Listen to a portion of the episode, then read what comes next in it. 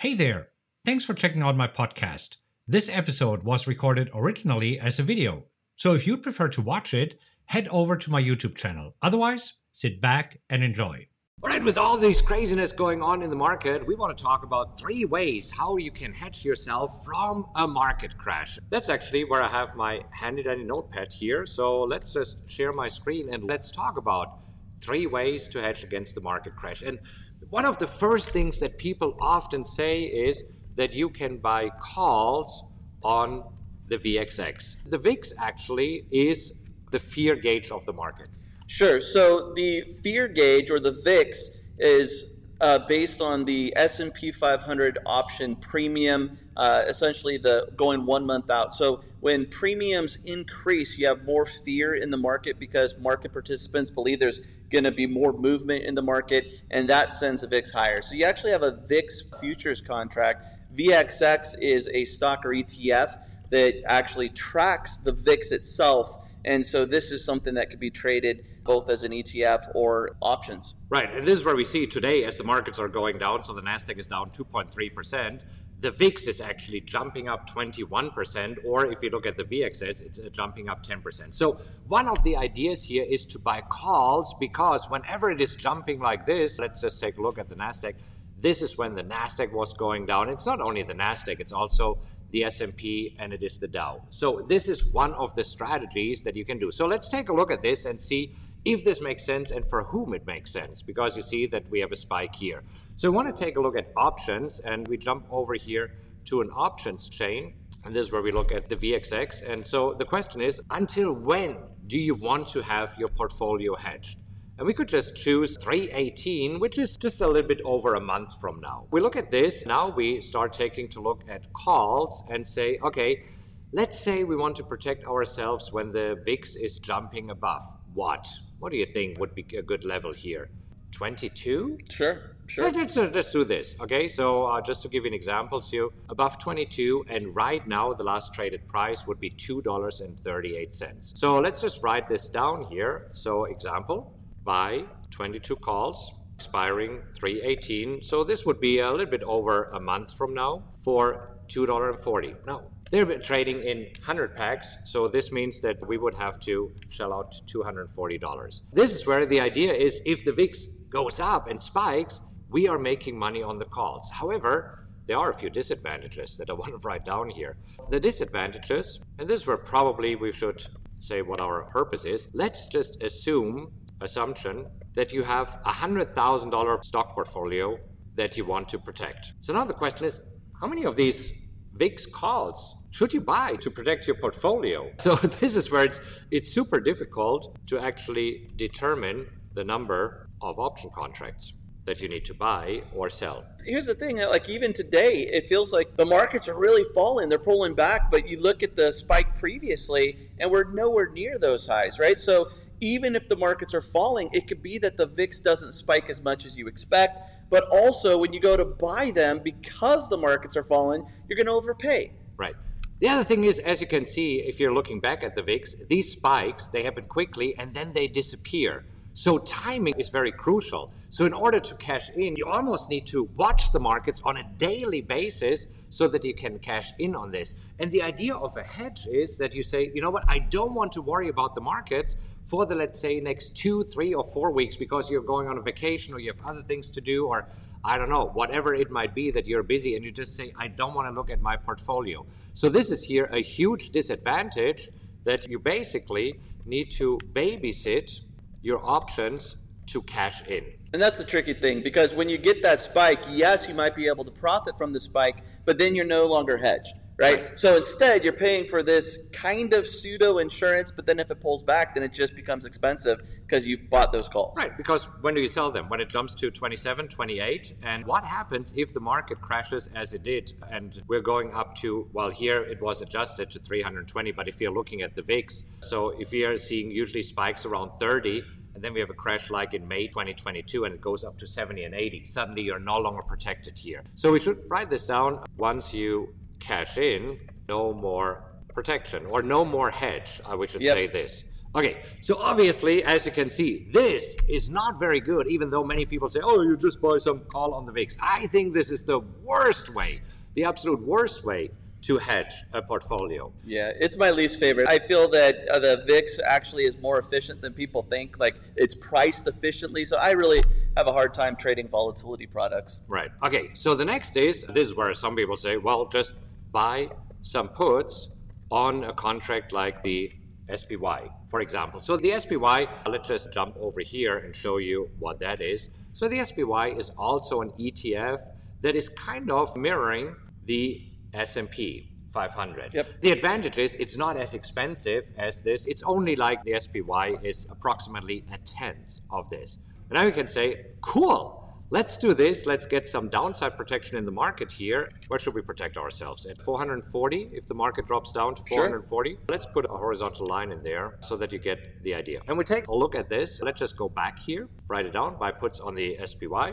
And here we have another example. And so the example is that we would buy 440 puts expiring 318. So this would be in one month from now. So let's see how much this would cost us. We're looking here at the symbol is the SPY.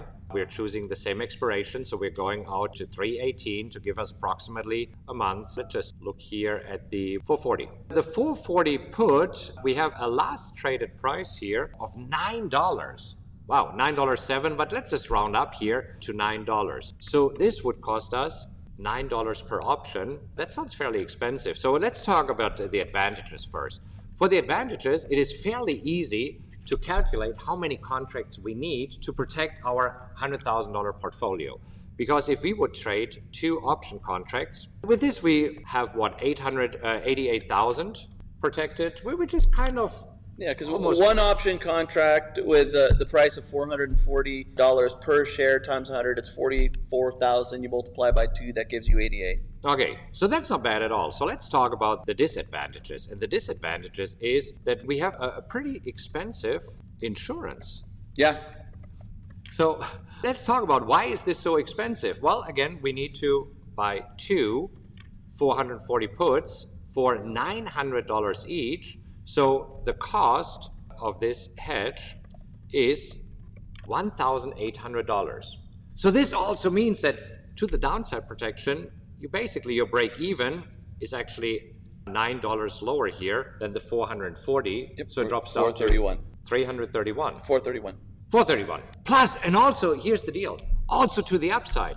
So this means that right now the stock has to move, or the SPY has to move $9 higher for you to actually make money, to make back the cost of these options here. So yeah, this is so, important to understand. So the idea here is if you have a portfolio that is loosely tracking the S&P 500, right? If it's basically mimicking the overall market, the S&P 500 is a good proxy for the US markets. When you buy those puts, they're expensive because the market has dropped a little bit, so you're paying a lot and for you to offset that hedge, like you said, that portfolio would need to go up to offset that expense. And for you to really be making money, it needs to drop some. If it doesn't drop below 431, you're not making any money on the puts.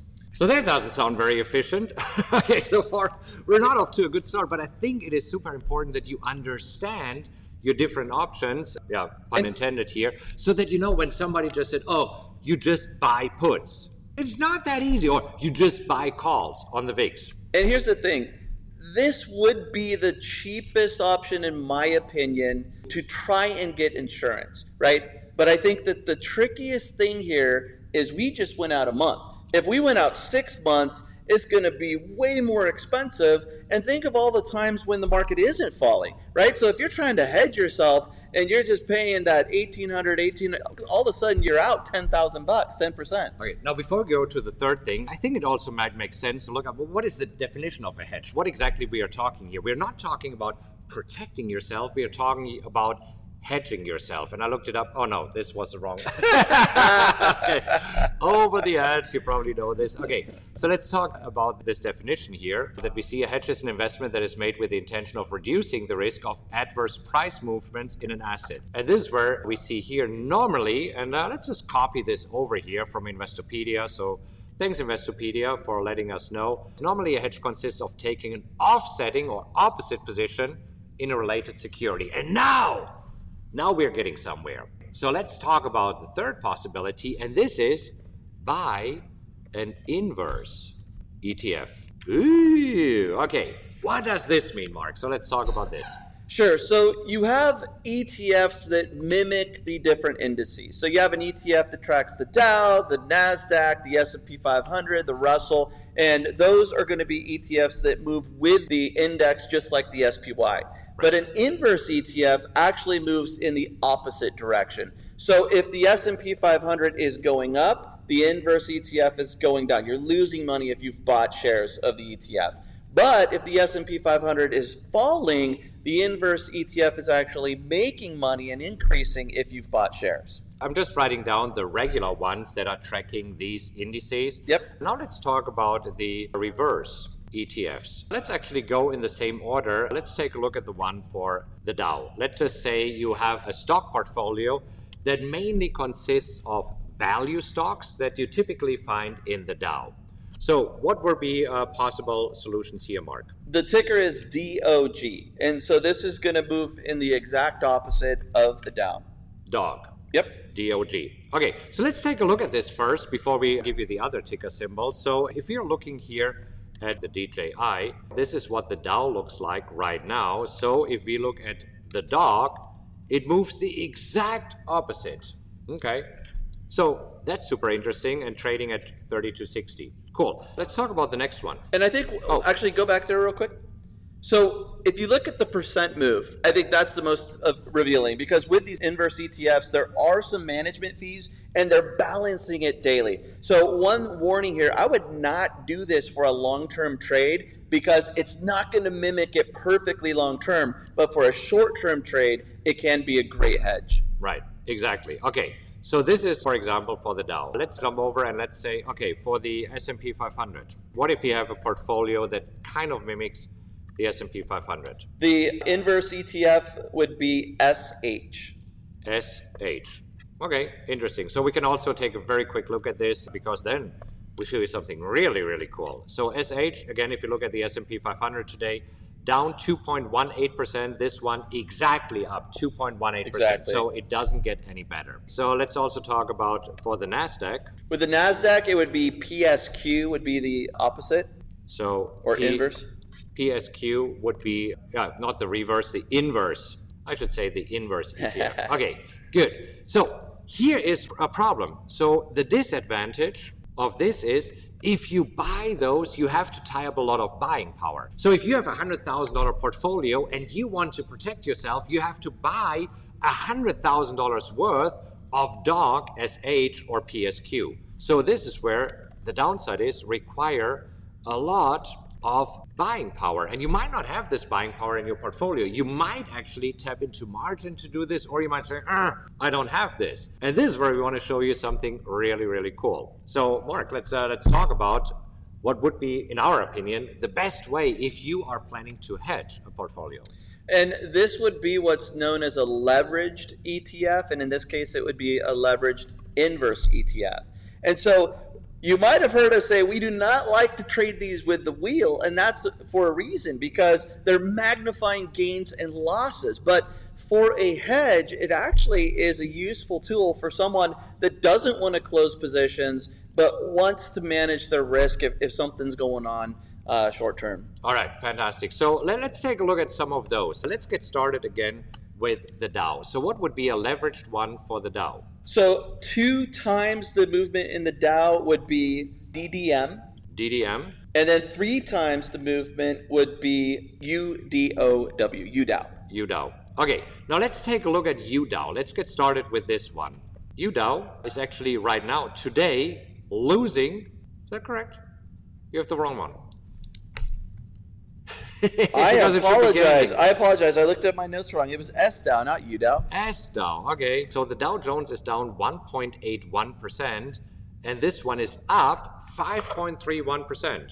So we have 5.31 divided by 3. It's 1.77. And as you can see, it's changing here all the time. Okay. So What, what do you want me to check? The other one. I just want to make sure that the other one's uh, DXD. I think I gave you the wrong one DXD. for the 2X Okay, good. on your notes. All my notes. So let's do this. So Yep. let's just talk about this of why this makes a lot of sense before we give you the ones for the S&P and the Nasdaq. Because especially if you take a three times leverage, as you can see, that's where we go back here to SDOW, you basically only need a third of the buying power because it moves three times as much.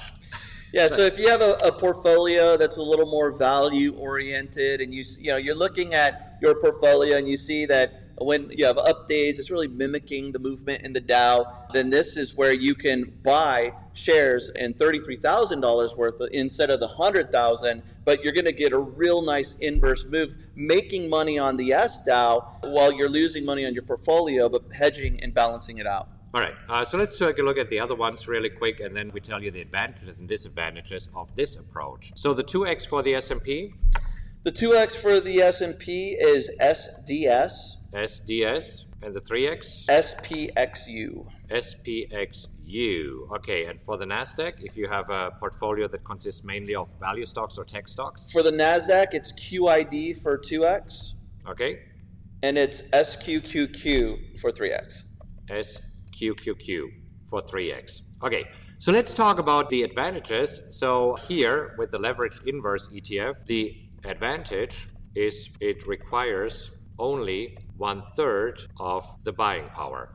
Another advantage is that you can protect your whole portfolio exactly. So there, there's no guessing because if you have, uh, for example, let's say that you want to protect it with the S Dow, and you have a hundred thousand dollar portfolio, then you just take the hundred thousand, right, divided by three because Yep. this moves three times as much.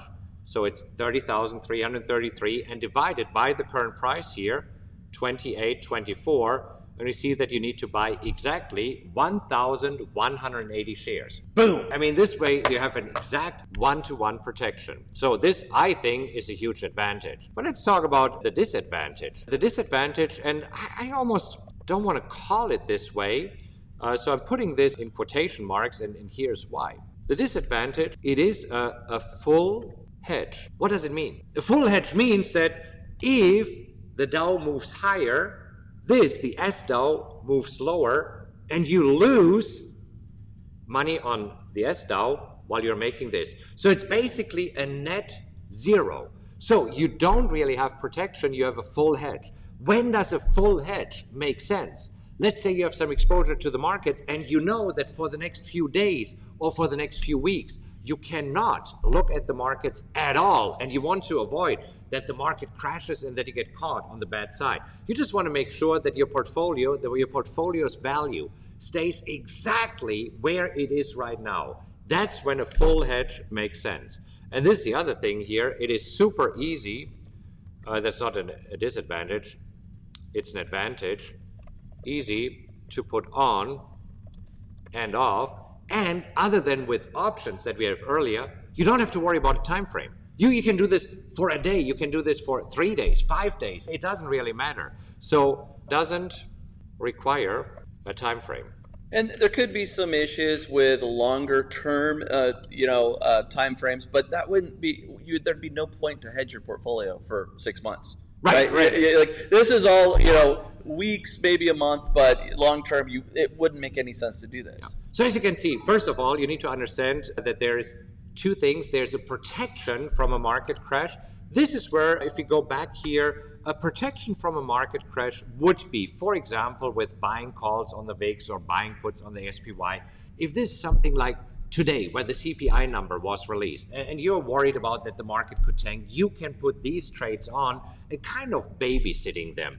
But if you truly want to hedge your portfolio, meaning that you're removing all of the risks right now, both to the upside and the downside, and you say, you know what, where my portfolio is right now, that's where I want to pick off, then we believe that buying an inverse ETF and buying leveraged inverse ETFs should actually make this here a heading that this might be the best thing that you can do to fully protect yourself. And the nice thing is, uh, for those of you who understand options, there's no volatility crush, right? So this is where you are hedged if there is a drop, But like with CPI, it could be that with options, they priced in a bigger drop so you think you're making money or, or having it offset, and you're really not because of the way options are priced. So this would be the ideal way to do it. Okay, so now you know how to three ways how to hedge your portfolio against a market crash. And uh, if you find this helpful, click on like and uh, subscribe to this channel. Hit the little notification bell. This way, get notified whenever we release a new video. And take a look at these videos that should be popping up right now. And we'll see you in the next one. All right, that's it for today. If you enjoyed this episode, please make sure that you subscribe to this podcast. And if you could do me a huge favor and rate it, that would mean a lot to me. Just leave a five star rating and let others know what you think about the podcast. Also, you can go to rockwelltrading.com slash social where you'll find links to all of my social media accounts as well as event info, blogs, and other cool updates I have for you. Thank you so much for listening, and remember to join me next time. Until then, have a great time, and I'll talk to you soon.